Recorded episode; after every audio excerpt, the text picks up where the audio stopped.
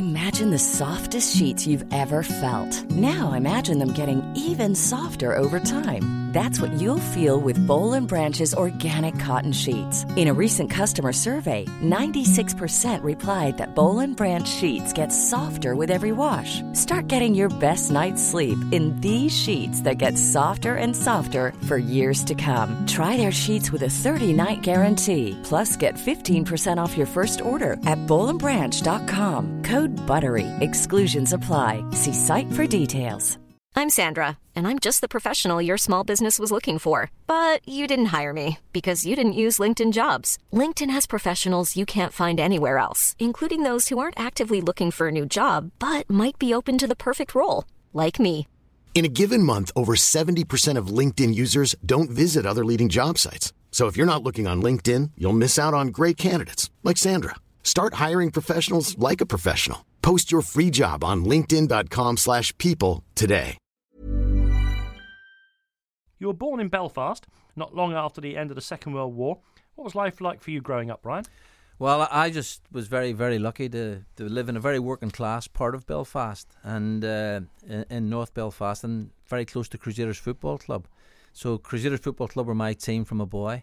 And uh, I lived in Pittsburgh Street, which was cobblestones and a, a huge park across the road called Grove Park. So, between the street of Pittsburgh Street and the Grove Park, that was the area that I really was reared and lived. And as I grew and developed from school, spent all the summer period in that part of uh, uh, of the field playing. And when I look back on it, uh, you know, I had great parents, unbelievable Tell me about your mum and dad. What were they called? Well, my my mother, mother was Minnie, although she was Mary Ann, and uh, my father was Alec, and uh, they were special, um, as as most per, uh, boys are in Belfast. Their parents are always the best, and I had the best.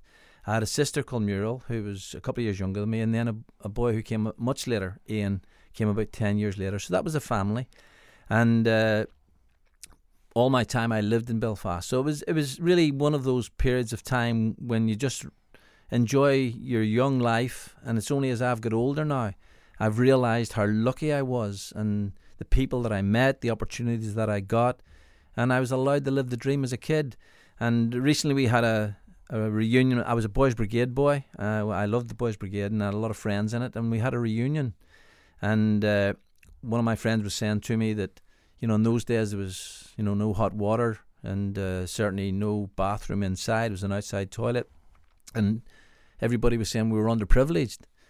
But we were having so much fun that we didn't realise we're underprivileged at all. It was just a fantastic place to be brought up. I loved it. I wonder whether, whether in times to come, social historians will talk about some people now being overprivileged as they grow up. I mean, I bet that causes its own and, and different problems.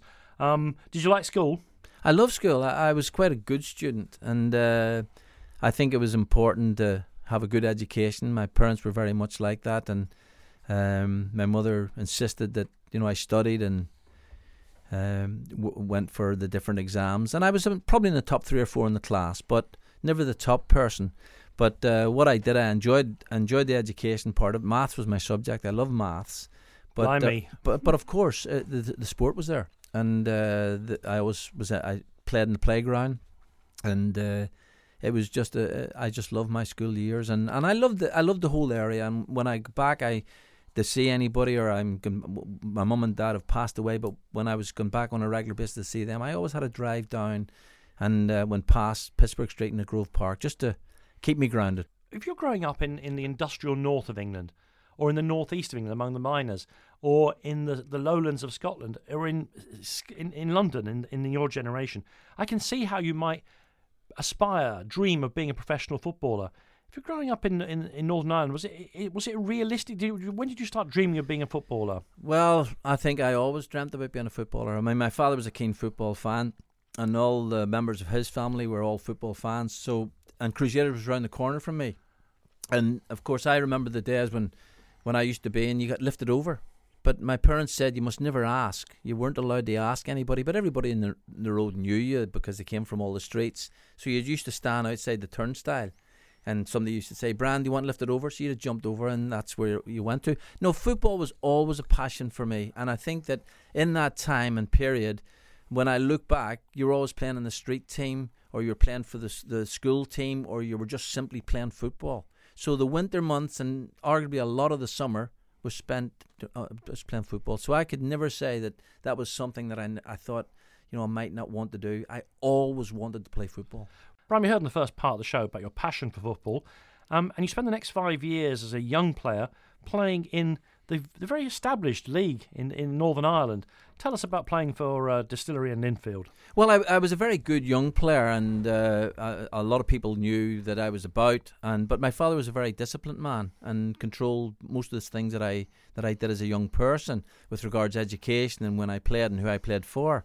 And uh, I never really wanted to go into the Irish League. I was still enjoying playing with the boys' clubs and the and the boys' brigade.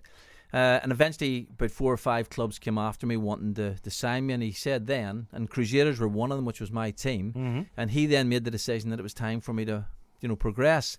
And the manager of the distillery at that time was a, a gentleman called George Eastham, who the the younger listeners won't remember, but George Eastham uh, was a, a very famous manager and played along with Stanley Matthews at Blackpool. And he played a very, he was the Arsene Wenger of his time, if you know what I mean. Mhm. He played lovely football and he developed players. And uh, there was a team called Distillery, a- a nice club. And uh, funnily enough, my grandfather was a supporter of Distillery. So when I signed for Distillery, I went and signed with them and played a, a year, uh, I think a year and a half with them. I learnt a lot, and uh, it took me to another level of football. I went from the second team very quickly into the first team, and uh, then Linfield, then who were arguably the biggest club in the country and had a lot of uh, credibility. They'd won a lot of trophies. That you know they were arguably the biggest team, and they came searching for me, and of course that was where I was going to go to. All during this time, I was still working at my education, and I was still developing that part of my life. Uh, and then when I went to Linfield, they were just simply terrific. A lot of experienced players, and some of the players then, when I look back now, would have been terrific players in England. And people listening to our voices, um, those of you who are either A, under the age of 50, or B, not quite up to speed, need to listen to the next fact. In 1967, the year Celtic won the European Cup, Linfield reached the quarter-finals. Well, we, we had an amazing run, and Linfield were always very close to winning the league. Uh, we had a terrific run in the competition. We actually played in the quarterfinals against CSKA, and uh, we had played- Sofia, the Bulgarian That's team. the. Bulgarian Yeah. side, and they were a very strong unit.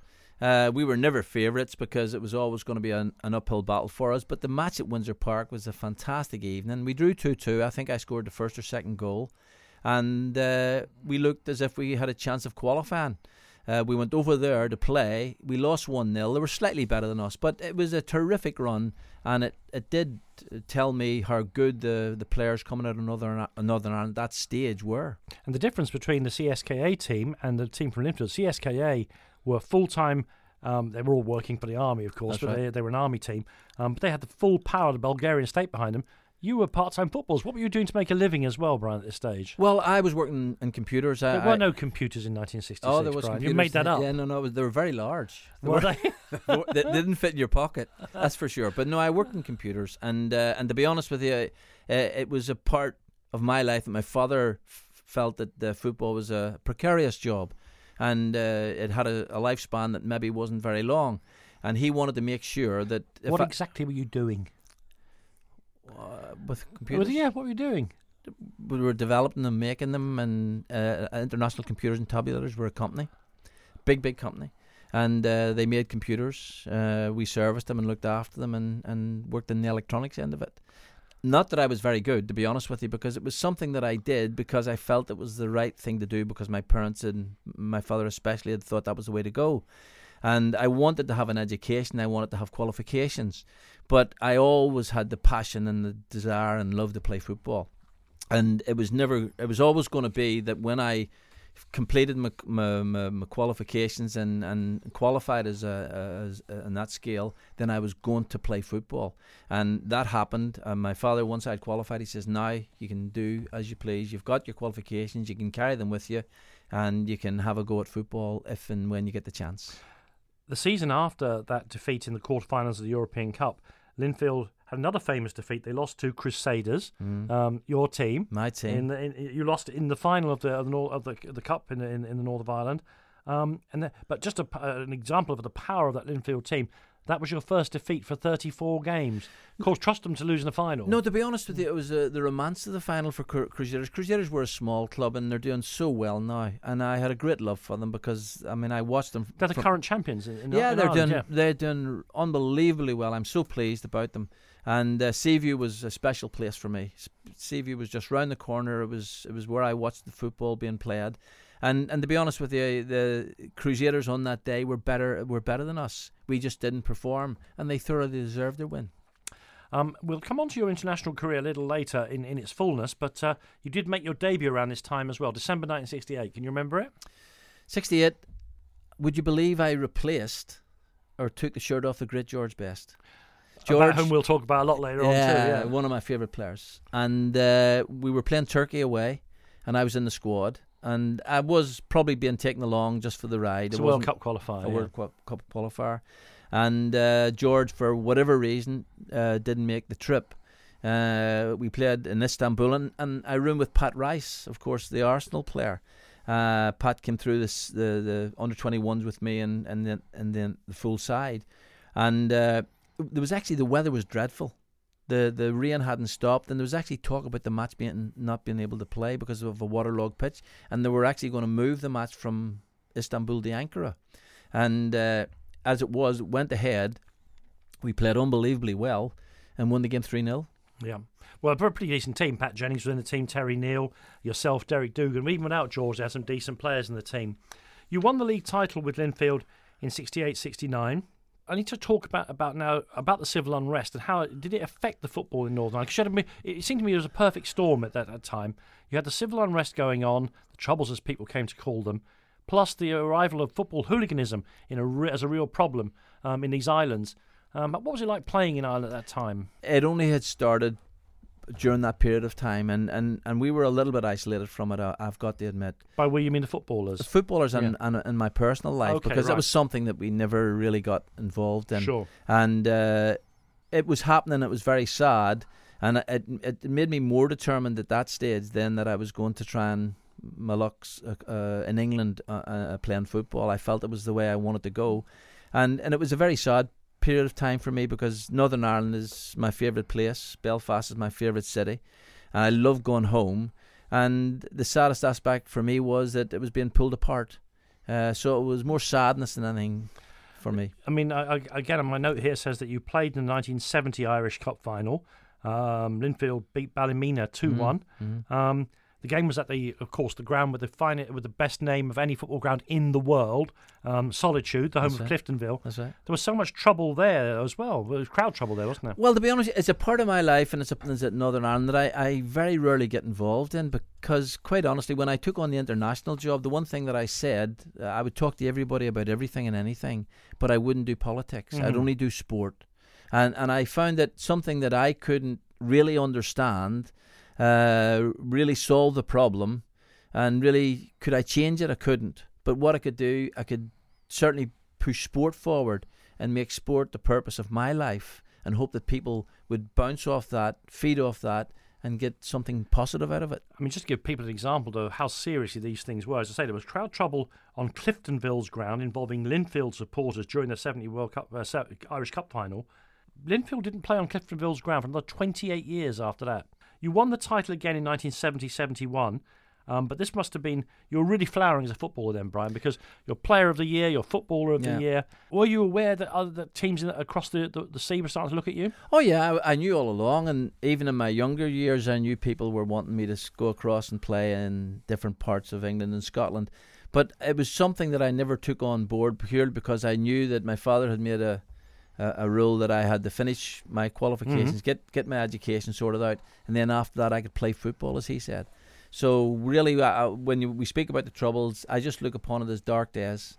And when you get dark days, you sometimes try to put them to the back of your mind, and that's what I've tried to do. I just look at the very positives, all the positives that come out of Northern Ireland, the great people that are there, and I've been lucky in my life to go back to manage the national side and help the situation. Tell us how you signed for Ipswich Town. Well, my manager at Linfield at that time was Billy Bingham, uh, who had great faith in me and, and believed that I could be, you know, a, a player that he could depend on. And I was scoring goals on a regular basis for him at Linfield, so he just felt then that I could make the move across. and I had played international football, uh, and I knew it was time for me to make the move, and I'd actually discussed this with him. So he, he I think he was at a, a, a, coaching conference with Bobby Robson, and he had had different contact from different clubs.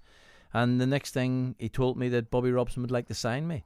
So I was actually staying with some friends up in Chester during that period of time, and I got on the train, came down, uh, met Bobby Robson at Portman Road, and uh, that's where it all started for me with uh, Ipswich Town. What kind of? I mean, we're used to hearing him. He's, he's gone to football legend now. Bobby Robson's time at Ipswich where they become a power not just domestically but in Europe. But what type of club did you join in the early 70s? Well, we, we have discussed this. Alan Hunter and I are good friends, and uh, we have discussed the, the situation, how um, Ipswich became the type of club that it was because there was it had a lot of supporters from different parts, especially from Europe because it was so close to the uh, Harwich and Felixstowe. Um, but if they weren't your first club, there were many people's second club because they had a history 61 62 they'd, they'd won, won, the, title in 62 it was a fairy tale. They'd beaten Absolutely. Spurs double team to Absolutely. the title yeah. Absolutely. They, and and uh, they had people like Alf Ramsey. Mm-hmm. uh, they had uh, many many quality people through the ta- through their years. But we always said there was a man called John Cobbold who was the chairman of Ipswich Town Football Club From the brewing dynasty. Ah, and he was just a wonderful character. He, he was magnificent for Bobby Robson. Uh, I think he let Bobby uh, develop and grow and manage but he also, uh, you know, he was good to the players. He was great with visiting supporters. He was great with visiting directors. And uh, Ipswich Town was a, a nice place to be at that time. You played um, in in an opening season, 71-72. You, you you know you played um, plenty of games for, for Ipswich, but I think it really kicks off for you the following season, 72-73, and you believe this is where Bobby Robson's team really comes together. The opening day of the season, you go to Old Trafford. Well, we had I'd go back a little bit before yeah. that because we had a pre-season uh, where we had been to Europe. We had played uh, teams in England. Would would travel to play Millwall, uh, and we weren't very good. We had sort of scripted a draw here. We had lost a match there, but we hadn't been very impressive at all. And uh, we I couldn't say we were full of confidence, but the first match was against the great Manchester United with uh, Denis Law, Bobby Charlton, George Best at Old Trafford. Now nobody gave us a prayer they, they thought there was no chance that, that was going to happen in Little Ipswich Town. But we went up there, and whatever happened, we played ever so well on the day, maybe because Manchester United allowed us to play. We had some very good footballers on the side at that time, but we played unbelievably well. We won the game 2 1. I, I got one, I think Trevor Whymark got the second one. Uh, and from there, we just went on. We just developed, and we were we became almost unbeatable. And the season got stronger, and it just was telling me at that time confidence is so important because all of a sudden we had this great belief in ourselves individually, uh, collectively as a team, and all of a sudden Ipswich were a power. And you're right to say that a fantastic season, finished fourth, and therefore qualified for the UEFA Cup. And it's there that I, as a young person, start to see, oh my God, Ipswich Town, something is happening at that football club. Because in the 73 74 UEFA Cup, which was, of course, the UEFA Cup then was not the derided thing that Europa League is now. It was an incredibly important competition, and people took it very seriously. In the early rounds of the UEFA Cup, you beat, I'm just looking at the names here, Real Madrid and Lazio. Well, they were fantastic matches for uh, for Ipswich Town as a team, for the players, for the supporters, uh, for the town generally. And we, I, I, as you know, live quite close to Ipswich and do some corporate work with them. And the older supporters love talking about that period of time, you know, because especially European nights, they were really special. And when we played Real Madrid, it was just because Real Madrid were my team. I remember watching them play Di Stefano, Puskas, Gento. I thought they were amazing. So when we drew Real Madrid, I thought it had won the, the, the lottery. So when we played them, uh, they were a, an amazing side. And we won the game 1 0 on the night. The atmosphere was electric. And uh, I think I'm giving the goal to Mick Mills. I think there was talk about it being a known goal, but I thought Millsy got in there. He made it happen. He scored the goal, and we beat them 1 0. So we go across to play at the Bernabeu, which is amazing. Incredible. Absolutely amazing. And they're still favourite. We're only 1 0 up. And we were on the night brilliant. The defensively solid, played so well as a unit, and they just couldn't break us down. And it was an amazing win over the two legs. I always thought Bobby Robson, everyone talked about the football he played. I always thought he was a terribly underrated defensive coach as well, as a matter of interest. You've beaten Real Madrid, but because that's the opening round, because it's an open draw, unlike the seeded nonsense of today, in the next round you meet Lazio. You beat them 6 4 in aggregate, but that's not half the story. It was another nut house, wasn't it? The games against Lazio. Well, again, it was an amazing night. The first leg was at Portman Road, and we were fantastic. You know, we mentioned briefly the Ipswich Town team at that stage because we were powerful. We had people like Trevor Whymark, David Johnson, Alan Hunter, Kevin Beattie, unbelievably good in the air and and we were a strong team. We were physical. Uh, we were we had quick players. We were a good side. Lazio underestimated us, and on the night we were just terrific. Trevor Whymark was out of this world. Put in a, a world class performance. I, I, think he scored the four goals, and we just uh, we the game was we over. Did, then. yeah, yeah, it was over. You know, nobody realised that or thought that we'd even lose it after that four 0 So when we went across to play in Rome, now that was another experience. As we were getting off the plane, there's a, a group waiting for us as we come down the steps with a trophy. We didn't realise who they were. They wanted Mr. Whymark. They wanted to present it him, and it was, uh, I think, a supporters club or part of a unit from the Roma supporters uh, football club. So the rivalry was amazing. The rivalry was amazing. We didn't realise what we were walking into. When we, we you know, we prepared properly. Uh, you speak about Bobby Robson. He had a great sidekick, and Cyril Lea. They were a great partnership, and uh, they worked and prepared as terrific. And we were ready to play. We were ready to go into the game, but it was mayhem, absolute mayhem. As soon as the match started, they were punching, kicking, they were intimidating the referee, and you just felt I want this game over quickly. So I, th- I can't remember how the scoreline went. Did they go two 0 up? Yes, yes, they did. And we needed one goal. We got a penalty kick we got a penalty kick, and I've I'm I'm almost praying on the pitch because the away goals were double, of course. If we get this goal, they're not going to beat us. You know, we, we felt we could get through it. Well, Colin Viljoen came up, put the ball away, and poor old Trevor Whymark didn't realise, you know, was so uh, excited about the situation, jumped up and punched the air, and all of a sudden these Lazio players are scissor kicking, chasing him. He ended up hiding behind the goalkeeper. But it was just one of those crazy nights in European football that you thought, I'm glad I took part in it but I wouldn't want to do it again. And for the supporters, I was glad my wife didn't go to the game. There was talk about her going because there was chaos in the stands as well. I mean, uh, the the ultimate uh, sanctions were that da- poor David Johnson, your centre forward, ended up with a ripped scrotum from like uh, a foul in that game, and uh, Lazio were banned from Europe for the following season, even despite being champions of Italy. Just uh, incredible. Well, uh, David Johnson. David Johnson was a very strong player, a very committed player, a very physical player, and there was one of the situations he just went into, and you thought, you know, he's going to win it, but the the the incident and was a foul. But uh, he walked in afterwards, Jono, and t- t- uh, typical strong man from Liverpool. He said he wasn't going to show anybody a scar, so yeah, he lived for you. Lucky for you. You beat uh, FC Twente in the in the next round. In the quarterfinal, you met uh, Lokomotiv Leipzig from East Germany. The the tie went to penalties, ending one one on aggregate.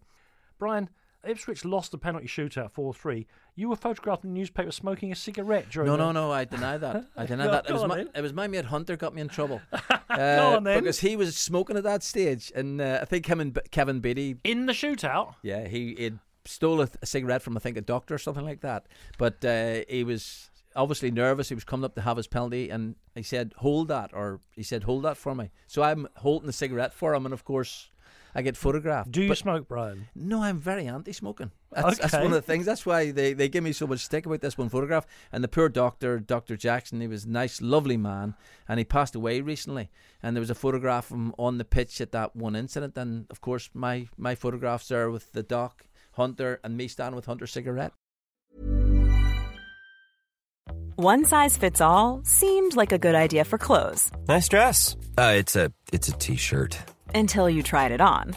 Same goes for your healthcare. That's why United Healthcare offers a variety of flexible, budget friendly coverage for medical, vision, dental, and more. So, whether you're between jobs, coming off a parent's plan, or even missed open enrollment, you can find the plan that fits you best. Find out more about United Healthcare coverage at uh1.com. That's uh1.com.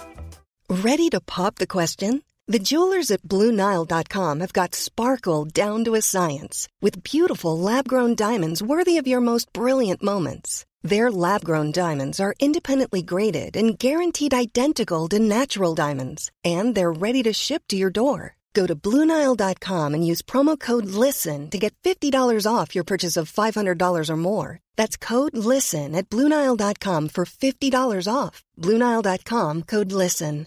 I'm Sandra, and I'm just the professional your small business was looking for. But you didn't hire me because you didn't use LinkedIn jobs. LinkedIn has professionals you can't find anywhere else, including those who aren't actively looking for a new job but might be open to the perfect role, like me. In a given month, over 70% of LinkedIn users don't visit other leading job sites. So if you're not looking on LinkedIn, you'll miss out on great candidates like Sandra. Start hiring professionals like a professional. Post your free job on linkedin.com/people today.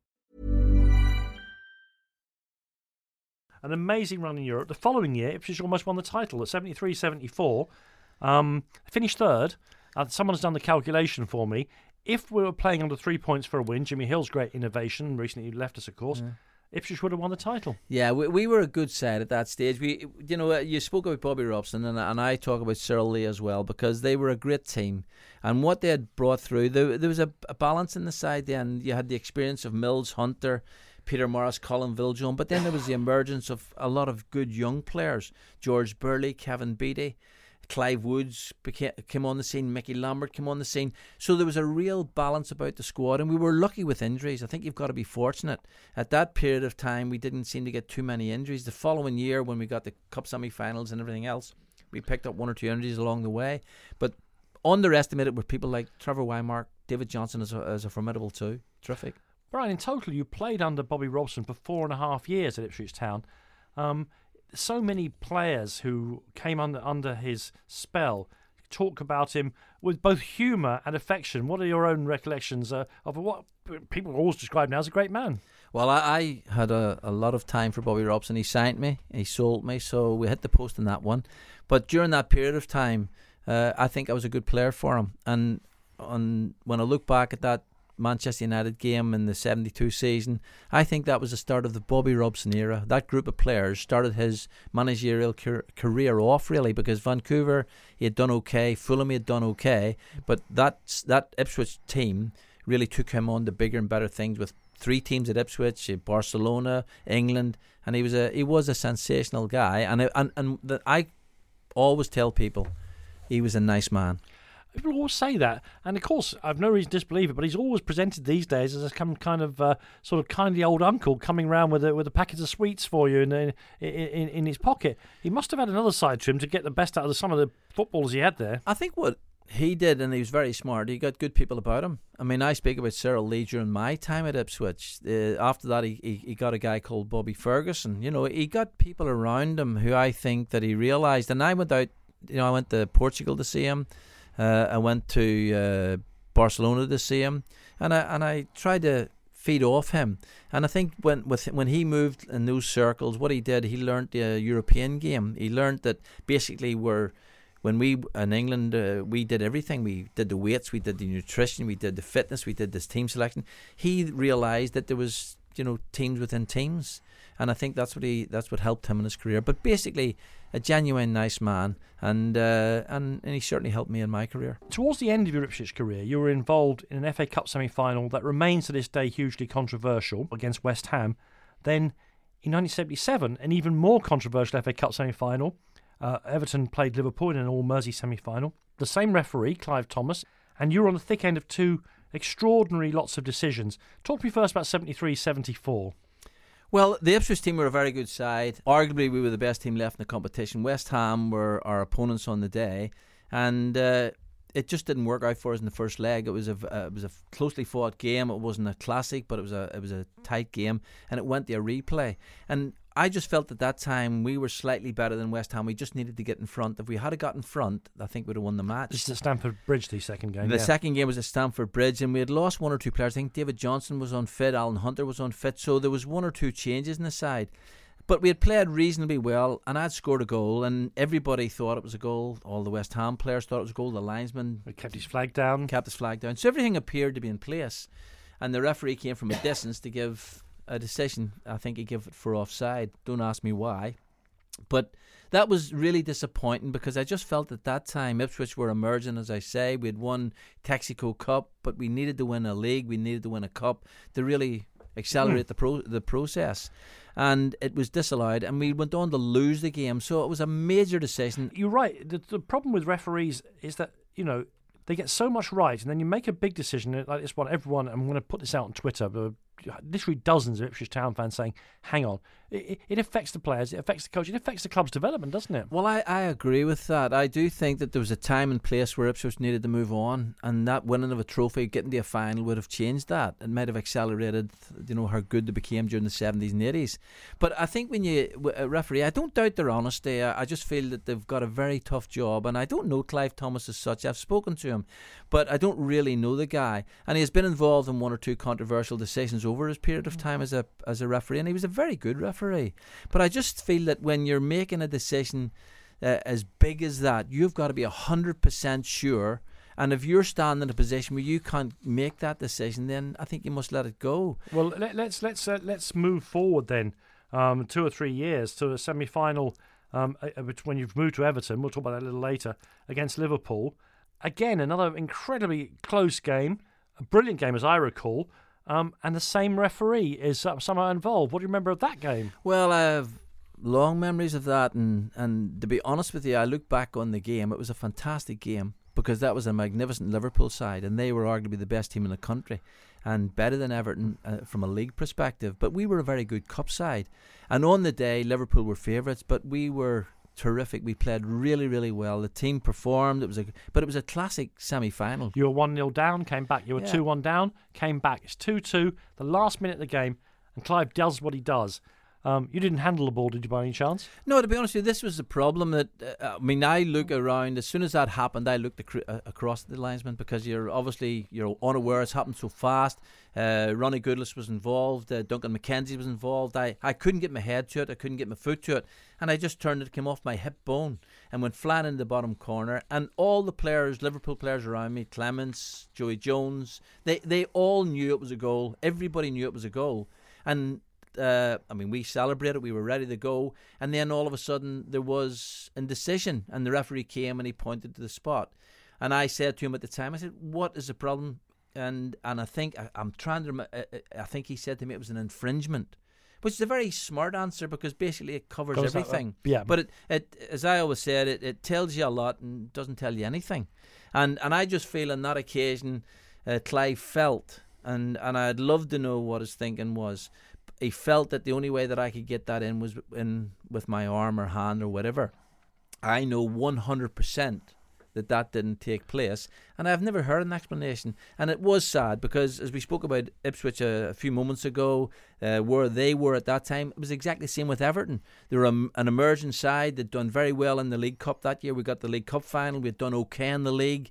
Uh, there was one or two players coming through, and they just needed that maybe final. I think it was against Manchester United where they could have went on, possibly won the game, and Everton uh, as a club might have accelerated again. They c- come in for great times after that, but it might just brought forward one or two years. So I was I was sadly disappointed. And look back in reflection, uh, two FA Cup semi-finals. I played in one League Cup final, but I never played in an FA Cup final. And in, in both cases, you could argue you were robbed of that opportunity by the by the referee. I think so. I, I, I think when I look well, you're a very reasonable man. I know people less reasonable than you who wouldn't even say uh, possibly. They would say that you were robbed. Well, uh, to be honest with you, I, I look back and my son sometimes I have no bitterness at all. I mean, it, it, it takes place during the, the course, and my son tells me on a regular basis how lucky I've been. And I think he's been right. He tells me, you know, look at the places you've played, the people you've worked with, the people you've, you know, played against. So I have been lucky in my career. That is something that I look back on and think it might have been. But uh, I think he was right in this occasion. Move on. We did skip um, the fact you'd left Ipswich to join Everton in November of 75. And you did mention there that you did, uh, during your time at Everton, uh, firstly under Billy Bingham um, and then Gordon Lee, um, you'd actually reached a cup final, the League Cup final of 1976-77. Uh, unfortunately, there uh, another titanic struggle. That go to three games. Three games. And Chris Nicholl, my good friend Chris Nicholl, who played with me in the, the, Northern Ireland side, we the third match was at Old Trafford. Would you believe? I think the second, first one was Wembley, of course. I think mm-hmm. the second one was at Hillsborough. The third one was at Old Trafford. And Chris Nicholl hit a screamer with his left foot from about forty yards, and I was very close to him, trying to close him down, and it went like a rocket and of course we we smiled about it afterwards. He's never hit one since, uh, never hit one. It was like a, a, one of his golf shots. It was terrific, and we never won the game. But uh, it was a memorable trip, and uh, the club enjoyed it, the players enjoyed it, and uh, it was another move forward for Everton Football Club. What else do you remember about your time at Everton? I just loved the club. Uh, they were a big club. I, I, I, must say, as a young person, I, I supported Spurs. I was a Danny Blanchflower, Jimmy Greaves fan.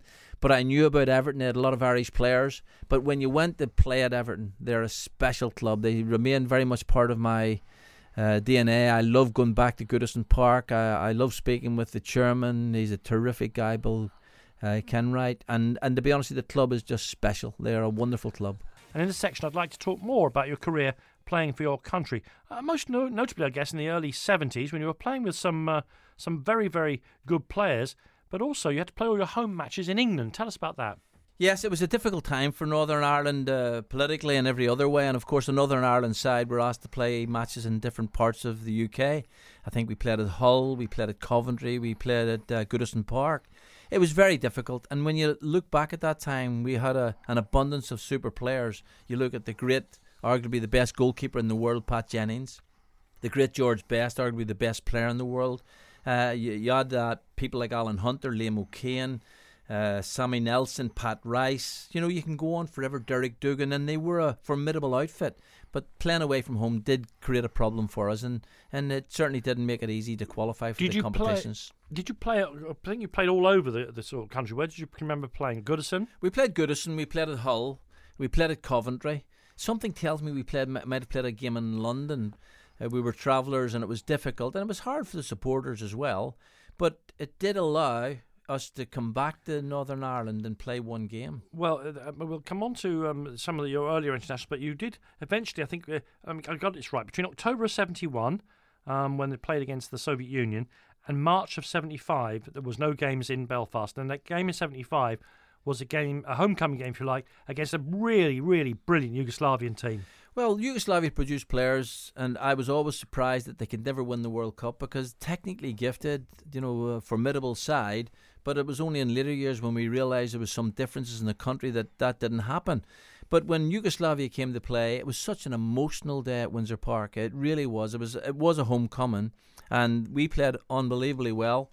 Uh, the crowd were fantastic, and we won the game 1 0. And I was fortunate enough to score uh, the goal that won the game. Well so it, it, was a special moment for me, and, and as I say, an emotionally charged day.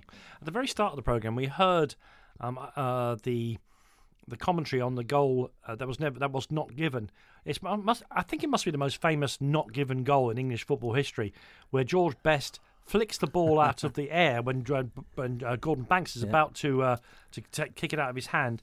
Uh, you were on the pitch there. What do you remember about that? I do remember it, and it was only someone like George who could do that. Gordon Banks, uh, a phenomenal, phenomenal keeper, and arguably the best goalkeeper of his time.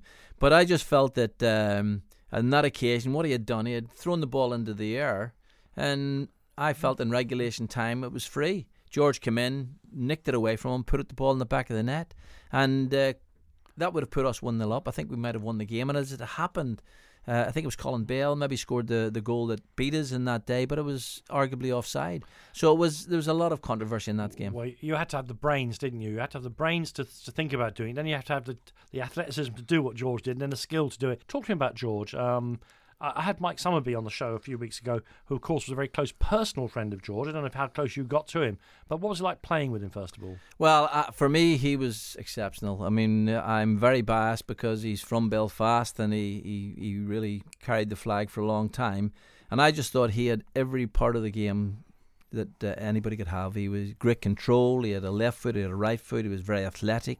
He was strong in the air. He was strong in the tackle, and he was a great lad. And I think he enjoyed coming with Northern Ireland. I, I, especially think he enjoyed coming home. And he, he was playing with players who he had known for a long, long time, came through the, the junior sides with them.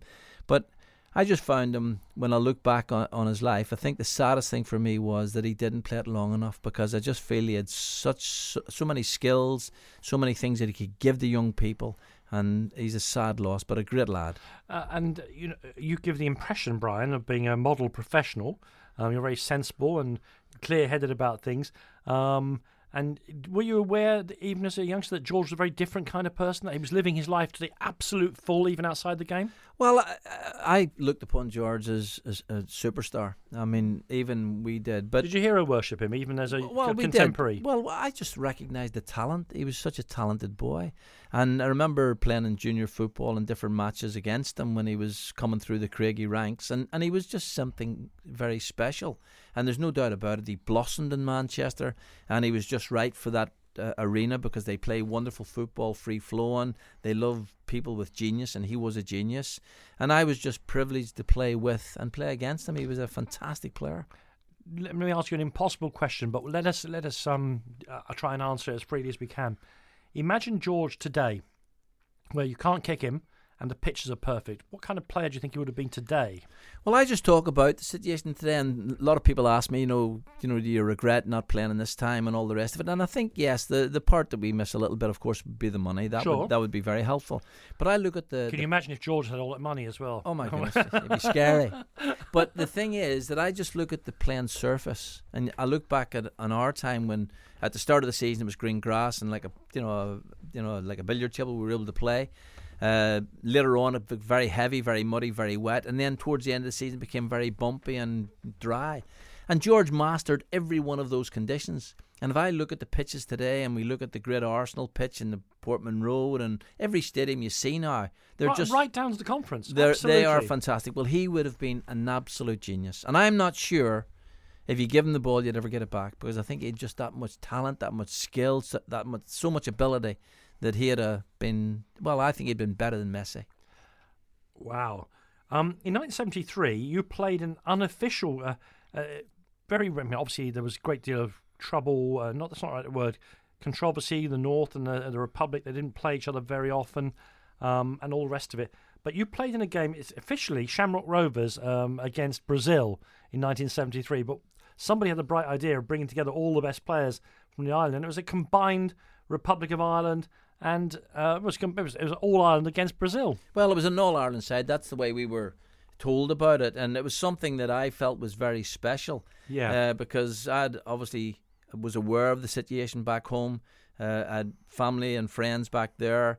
Uh, and I knew how difficult it was for for everybody. I was I was looking upon this as a as a special match. It was it was for charity, UNICEF, and for Irish Cancer. So it was played in a good cause. But when I looked at the opportunity to play against the great Brazil side, Rivelino, uh, Jairzinho, Valdomiro, Piazza, Jose Maria, they were all in that team. Well, yeah. they were amazing. They were, they were fantastic. But what took place that day was again, I, I look upon the Yugoslavia game as something very special and emotional.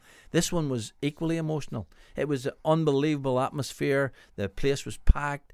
It was a beautiful day. And when you look at the players who played in that team, you know Brady and uh, Giles and O'Neill and Hunter and you know you can go on. Pat They were- Jennings, obviously. Yeah, Pat. Pat was of course the representative, and and and quite honestly, it was a it was an amazing day, and amazing. We lost four three, Mm-hmm. and I was lucky enough to get Rivelino's shirt. Do you still have the shirt? I do, I Yeah. do. It was a fantastic moment for me, and I I was a huge fan of Ravelino. He's a terrific player. What are the other highlights of your international career, Brian, that you can remember? I just loved playing for Northern Ireland. It was something very special, and I always remember as a little boy coming home on the bus and sitting with a lad who was arguably the best player in our school. And we talked about what we were going to do, and we were the little dreamers. And I always said that I wanted to play professional football. Uh, I wanted to play international football. I wanted to represent my country. And he said, you know, he was just happy enough to play junior football and enjoy his football. And I found that strange because he had such a talent. But I just knew I wanted to be the best that I could be. And being the best that you could be was to play international football. I was allowed to do that and to play with and against some uh, some terrific players. And I still think to this day that at that time, unfortunately, because we played away, we probably would have maybe made more tournaments, final tournaments, because we had people like Pat, George, Terry Neill, Alan Hunter, Martin O'Neill. There was a Bryce, Nelson. yeah, terrific, terrific squad of players. You finished playing uh, with 50 caps. Um, your final cap was in the summer of 1980 against Australia, which means you missed the boat to uh, to Spain in 82. Um, I don't know if you had any chance to carry on playing, but do you regret not getting to play in that World Cup in 82? Well, I, I was at the end of my career at that stage. I I, uh, I went along with the, the international side that won the, the, the British Championship, and I think he had added Billy Bingham had added me to the squad because it was such a, a long tour, and I was such an This is down to Australia. yeah, Yeah. and I was such an experienced player. We played in Sydney, Melbourne, Adelaide, and Perth, and I think he just wanted that support for the younger players. But it was the end of my time, and I just look back from '68 to '80. I had a fantastic time. Was very lucky. Uh, and I think from '82 to '86 was one were the wonder years for Northern Ireland. And at that time, as I say, the the players in the team were good. But when you look at the players that were coming through, uh, we had Sammy McElroy, David McCreary, Jimmy Nicholl, Martin O'Neill, and of course my great friend Gerry Gerry Armstrong. Brian, let's. Uh, we talked about your time with Northern Ireland. Let's return to your club uh, career now. After leaving Everton, you were playing at Millwall at a, a time when football violence was uh, huge in this country. I mean, I thought it nearly destroyed the game by the mid 80s. I got to be honest. Um, but particularly attached to this club for whatever historical reasons. And there was a documentary made at the time when you were playing there at Millwall, which seemed to to uh, heighten all of that. And you played in an FA Cup quarter final um, for Millwall against uh, your old club Ipswich, um, which ended up with the players uh, virtually having to. Well, they did leave the pitch for their own uh, uh, safety reasons. Um, do you think? Is, can you talk to us about Millwall and the, and, the, and the way the crowd violence affected the club? Oh, playing in England in the seventies and eighties when this was going on. Well, I think I can speak on about Millwall for sure because when I went to the club, uh, Gordon Jago was a manager and uh, a man called Burnage was the chairman, and he worked in London, so I never actually uh, got to see Coldblow Lane or where they were going to train. And I had been very lucky to have played at Ipswich where we changed in the dressing room and our pitch was right, the training pitch was right behind the, the stadium. And of course, uh, Bellefield, Everton's training ground was amazing. Yeah. So when I came down to London, I, I thought it would be interesting to, you know, the progress and the coaching and maybe uh, the captaincy role responsibility. And living in London was, was an attraction. But when I came down, I, I didn't see any part of it. And it was only then that I found out that there was this. Uh, about Millwall that they were there was a little bit of violence went around the ground. I can only speak about the people that I met. Mm-hmm. The football club as it was, they were wonderful people. I enjoyed them. The the tea lady, the cleaning lady, the the ground staff, uh, the people who worked at the club. And I just, they were the people that I met. The supporters I met were all very responsible, respectable, and I've, you know, I still speak to them now when I go to the ground.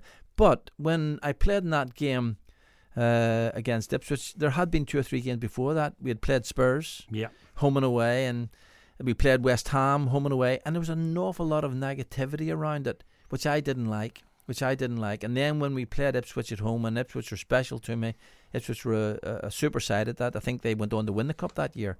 But at the same time, They also had the temerity to win by six goals. They at, did. at the Den. Oh no, they they absolutely tore us apart. They were a super side and won the game deservedly. But it was what went on around the ground which disappointed me. And it was one of the things that I had to think long and hard about afterwards because I didn't want to be playing football with that hanging over me. But I try the best I can to pick out all the positives. And I have so many positives having spent time at Millwall with some super people. Theo Foley is one of my best friends, and, and it was through Millwall that I met Theo Foley. So there was a lot of good things come out of Millwall. I would only want the best for them, and I would only hope that uh, in years to come they get this uh, stigma attached to them, you know, taken away because they are a nice club uh, in a busy working area of L- London, and they can be a good side. You played for a variety of clubs: Swindon, Tranmere. I, I sort of was smart enough to know that I couldn't keep playing, just solely dependent on the playing end of it. I knew I wanted to go into coaching. I, I knew I wanted to go into management. So when I went to Millwall, Gordon Jago asked me to go down uh, to work with a, a great friend of mine, Theo Foley.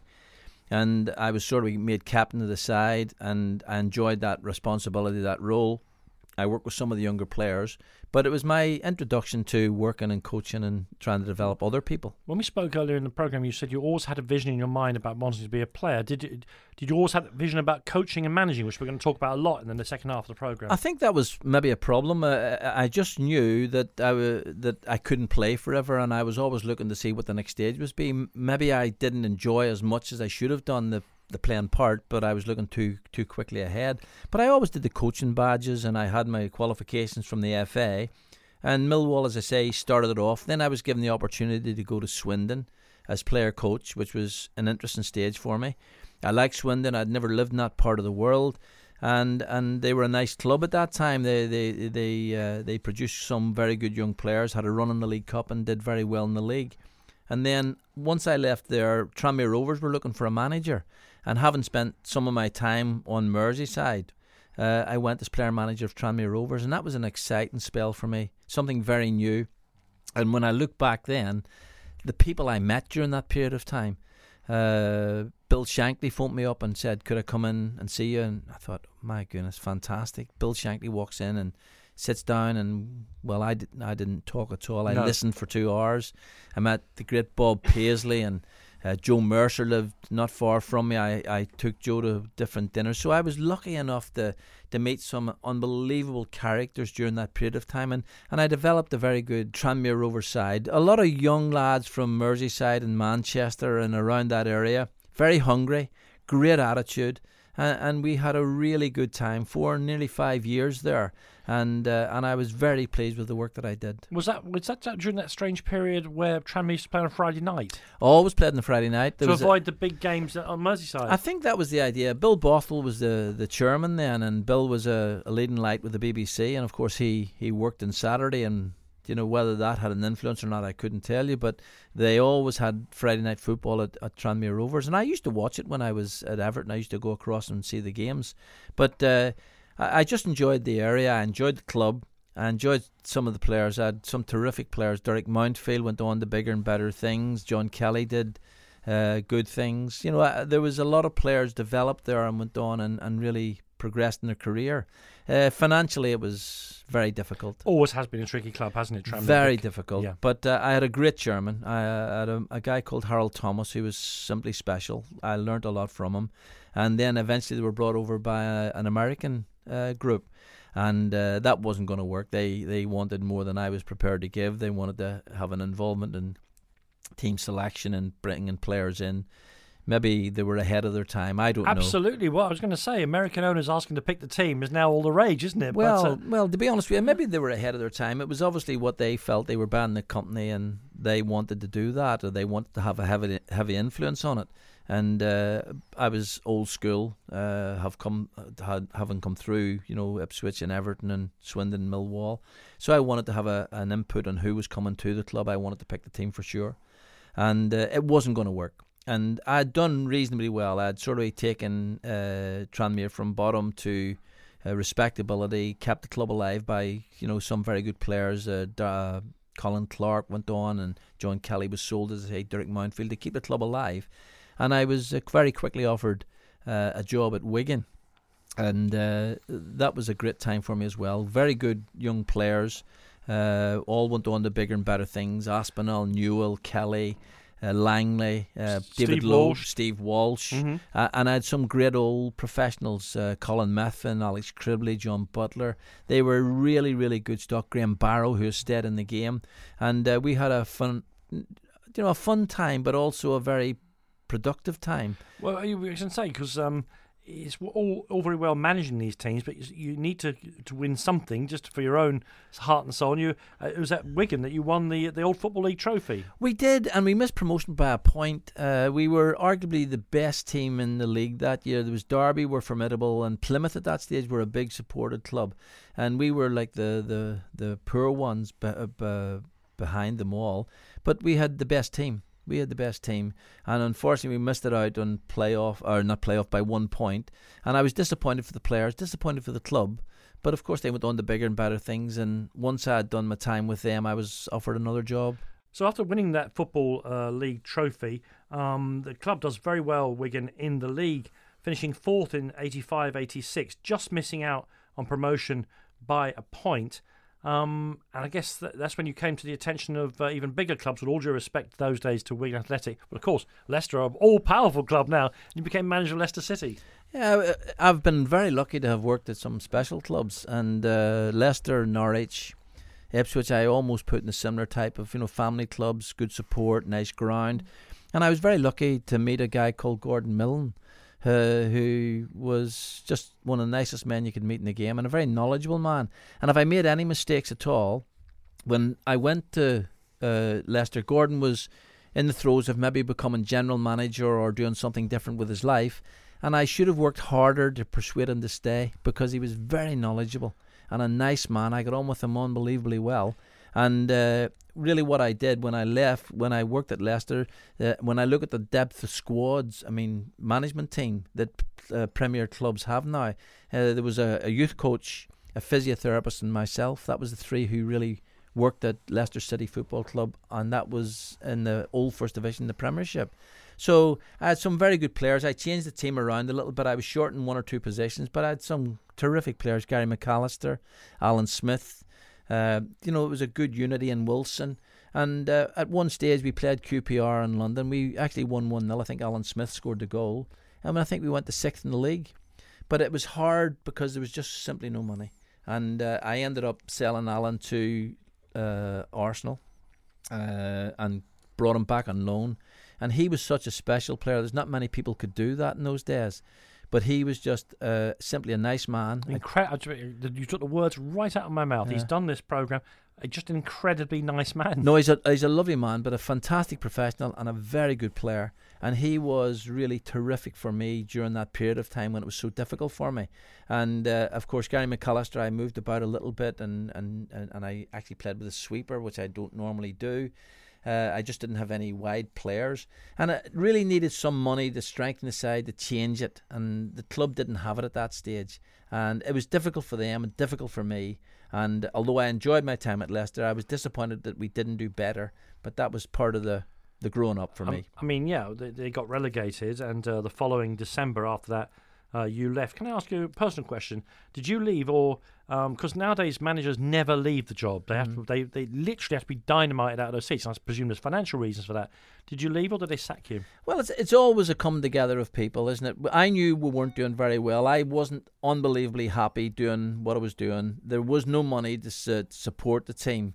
The crowd were becoming a little bit restless, and I just think that they felt and I felt at the same time. You know, there was a I got a call from the chairman, who was a nice man, called me into the office on the Thursday, and and once I got the call, I knew that there was going to be a change, and we sat down. It was very responsible. We we we uh, you know we we talked it out, and we wished each other the very best. So I was not happy to leave, but I I knew it was the best.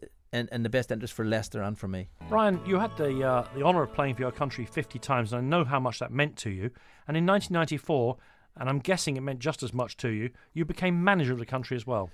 Well, it, it did, and it was very special for me and uh, for the for my family as well because uh, when you play, it's special. When you you're captain of the country, it's also very special. And then when you manage, there hasn't been too many managers, and uh, I was fortunate that I was given every one of those roles to to, to take part in. Becoming manager was very difficult purely because you know, I was following the bo- footsteps of uh, the great Billy Bingham, mm-hmm. who had done a, a, fantastic job for Northern Ireland, developed players, taking them to two World Cups, 82, 86, and just simply done a great job. The the, the, the group were in, in a period of change, and uh, the FA, whether right, wrong, or indifferent, had decided Billy Bingham had done his time and they were looking for something fresh, and they picked me. But what I did, I, I enjoyed working with the group, and one of the the best decisions I made was to, to invite Gerry Armstrong as, along as my assistant. And Gerry and I were friendly, uh, big friends, of course, but became really, really big friends. And one of the most loyal, most honest, decent men you could work with. And uh, having um, worked with him many times, but also having done this show with him, um, a person, if you were looking for, for, a bouncer, would also make a very good bouncer, I think. Gerry had so many qualities. He was a very smart man, he's a very strong man, and just a real good friend. And, and his loyalty is something that, you know, I treasured. He was terrific. I mean, I guess the, the group of players you had included uh, people like Steve Lomas and Jim Magilton, Keith Gillespie, Gerry Taggart, um, uh, Michael O'Neill. Um, and you, you, you were set up uh, to try and qualify for the European Championships in 1996 um, in a group with Liechtenstein, Portugal, Austria, the Republic of Ireland, and Latvia. Very, very close to qualifying, Brian. Well, we did very well. I mean, our problem was that we, and uh, it's something that I feel that I was did reasonably well, that I organised them very well. You know, they, they had a role, they had a responsibility, and we were very, very hard to beat.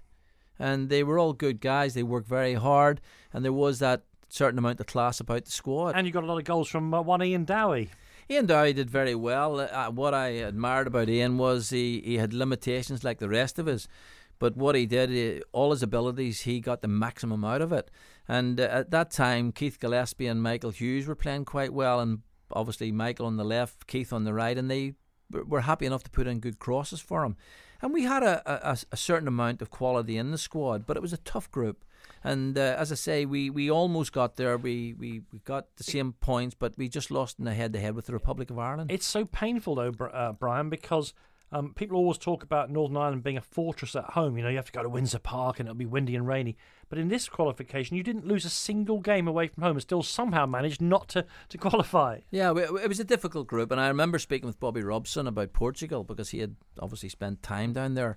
And I was trying to feed off him to see how he could help me and ask him about Figo and you know, Rui Costa and all the players, and they just kept saying they're fantastic players, Brian. They're fantastic players, and I thought this is going to be a difficult game, and they were the the standout side. The Republic of Ireland were a very strong side with Roy Keane and company, and it was always going to be tough for us to get even the second spot. But what I do think we did very well was we stayed in there. We showed great spirit. Uh, we were so difficult to beat, and we, we got important results. And uh, the result in Austria was terrific, a great performance. And of course, I felt because we lost badly against the Republic of Ireland in Belfast, where we lost 4 0, and we didn't play that well, but Republic of Ireland were a better side. That's the result, of course, because it went to head to head. That's right. That's the result that actually um, put you out of the tournament. But you, but you did much better in Dublin. Well, no, well, I was pleased with Dublin because that was the next match, which is always sometimes very difficult if you've lost heavily and then the next match is the same team and you're going to play them in their their home ground. It was always going to be a, a big ask.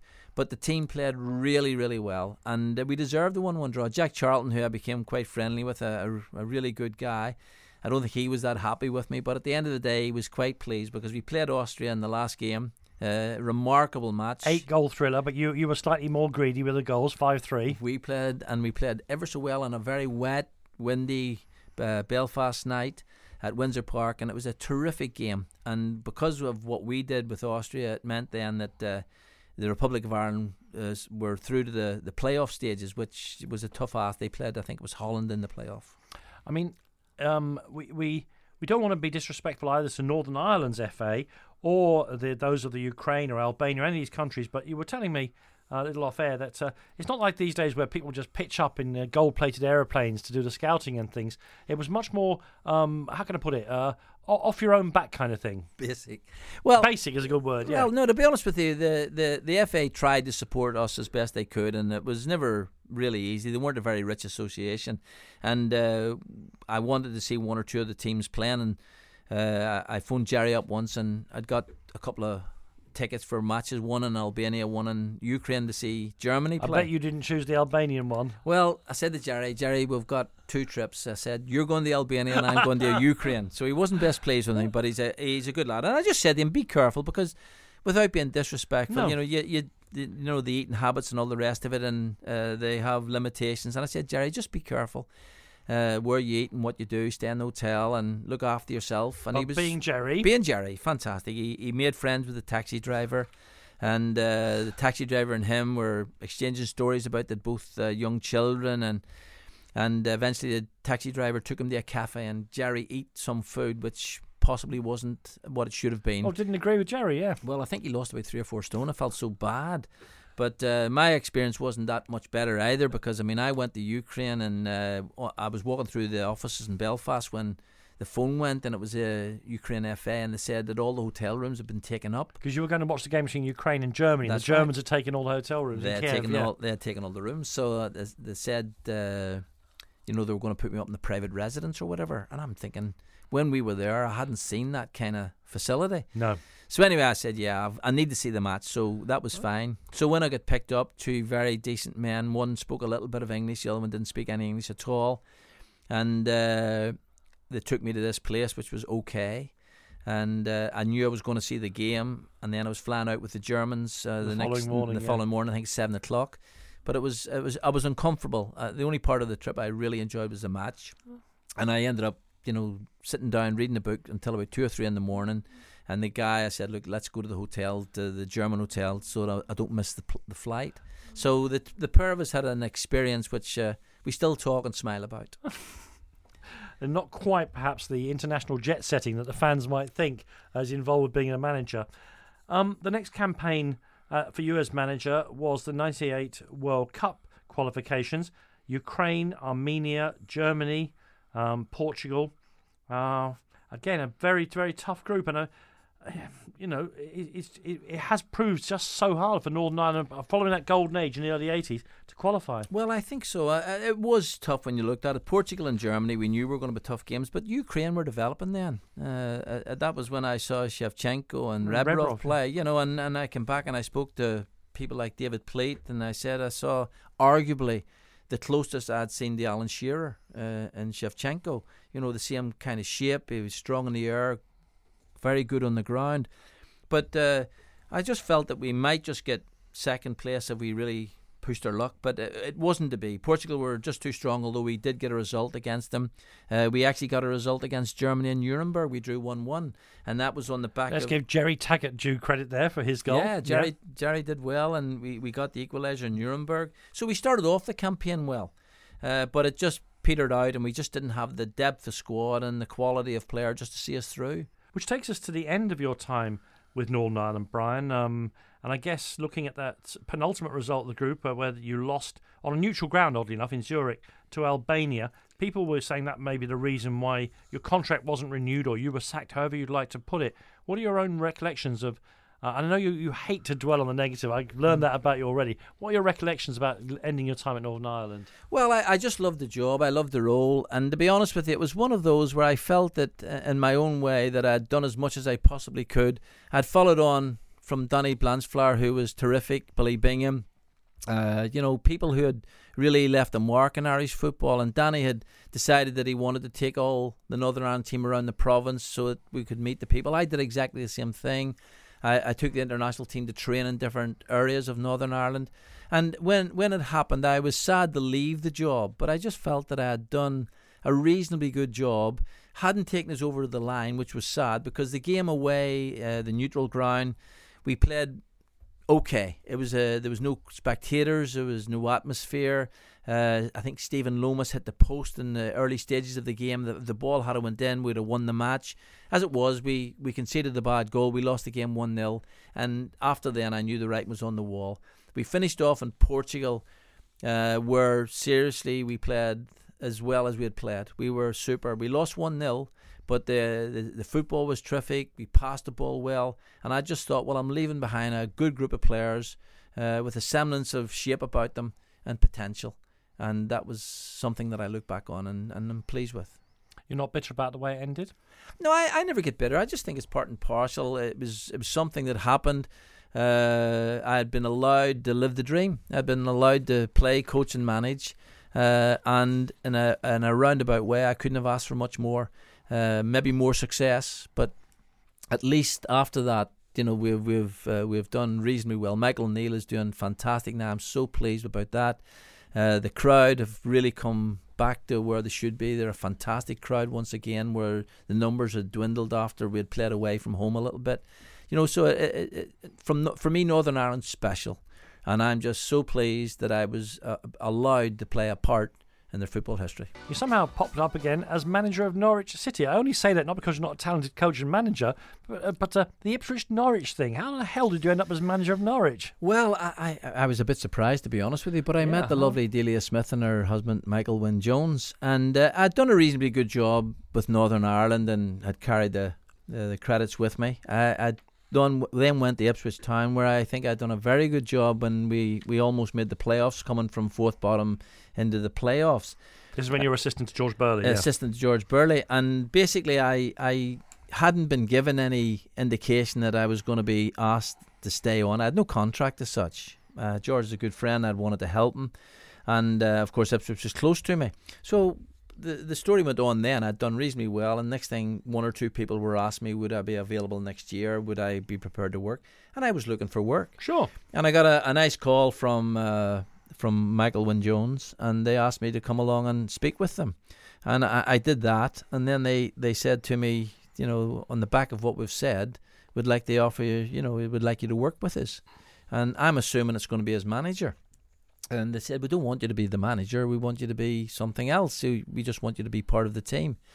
And I said, Well, you know, what would you want me to be? And it ended up something like technical assistant or technical director or uh, uh, anyway, the term didn't Sure. matter, but it wasn't manager. But I was going to be working with the first team, the reserves, and also working at uh, to develop the academy. So it was something that I was, you know, really bought into. I thought it'd be a fantastic job. And for the first three or four years, while I did all that and progress was made, it was terrific. The crowd were good. Everybody was supportive. All of a sudden, I got the manager's job. And then I realised the hostility was there, and it didn't happen for me.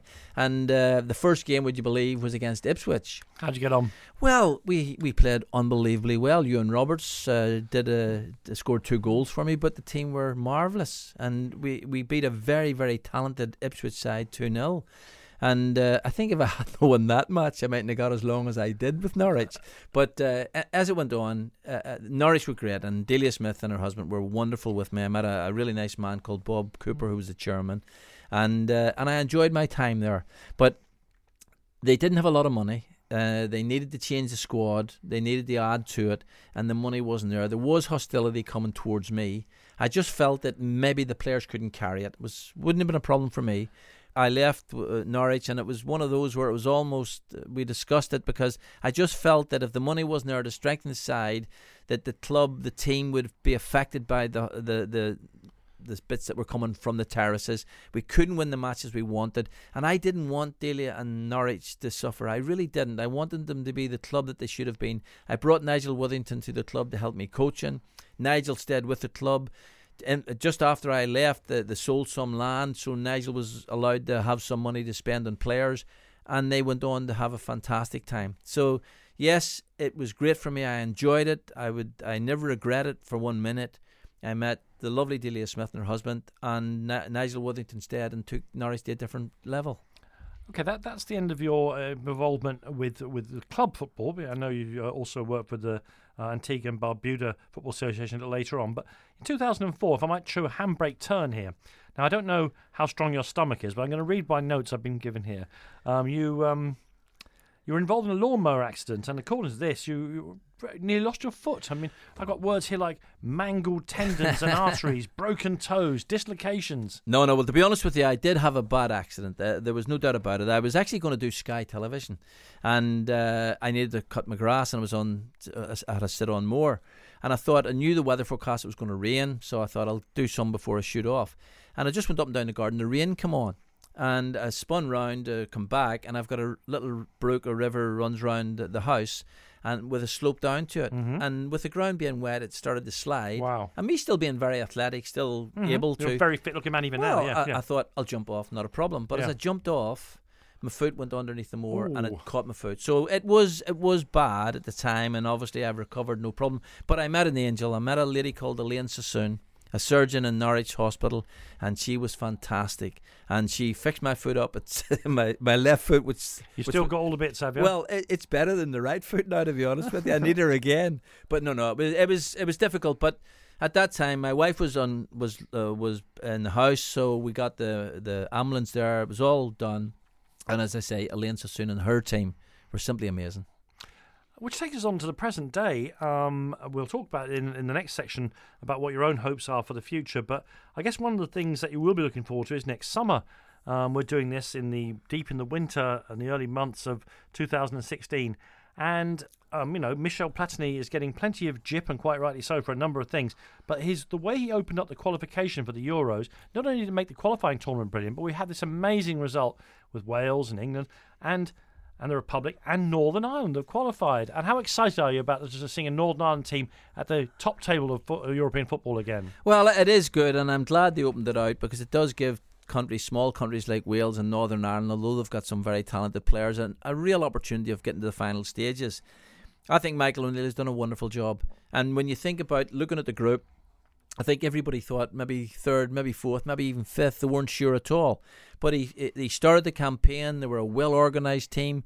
They they haven't got what you would call uh, a set of household names throughout the squad. Well, they haven't got the Bales and Ramseys, have they? Absolutely, they've got some very good young players. I think uh, organised the back Evans. I think Davis has been super. McGibbon. I think they've got a, a semblance of. And they've got somebody called Kyle Lafferty who doesn't play club football but seems to be very good at international football. well, he's a bit like D- David Healy, if you remember. Yeah, David course, Healy yeah. went through a very different kind of a period with clubs. He, he did okay. But when he put on that green shirt, he was phenomenal and he scored goals. And I don't think his record will ever be beaten.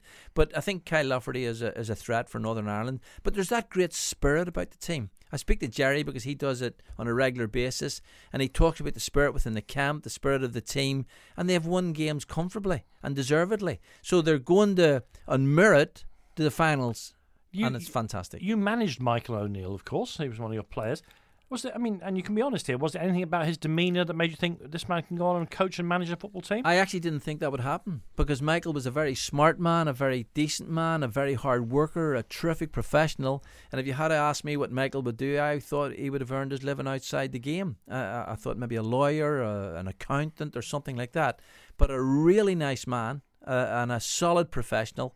And I think what he has done at Shamrock Rovers uh, before he got the Northern Ireland job, and certainly what he has done with Northern Ireland, and I think what has been good, the FA have stuck by him because the last tournament wasn't terrific, and he did he started off with uh, some negatives, and it wasn't happening. But it was never Michael's fault. It was all about getting together a group of players and building that spirit and character. The FA, the IFA, and the Northern Ireland FA stayed with him, which was to their credit, and they have now got the a, a, a very good young manager who's done a tremendous job taking his group of players and supporters, which will make it fantastic with uh, Ireland, North and South, and France. It's going to be a wonderful summer. What's life like for you today? And uh, I can tell you're still very, very physically fit, man. Um, what are your hopes for the remainder of your time? Well, can I first of all say thank you very much, Danny, for asking me along. I've thoroughly enjoyed the program, Oh, thank and you. Uh, it's been nice to share this this few uh, few hours with you. I've been very lucky in life and football, and, and with my family life. I, uh, I have a wife called Colette, very she's uh, very dear. I mean, very expensive. No, I don't mean that. At all. She, Colette and I have been married forty six years. Wow. And uh, we have got two children, Danielle and uh, Gareth, both married to Bonnie and Chris, and they Gareth lives in Dubai, and I've got four great, uh, fantastic grandchildren.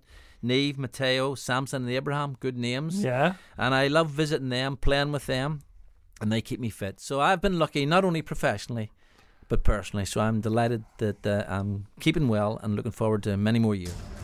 You've been listening to an archive edition of Talk Sports My Sporting Life with Danny Kelly.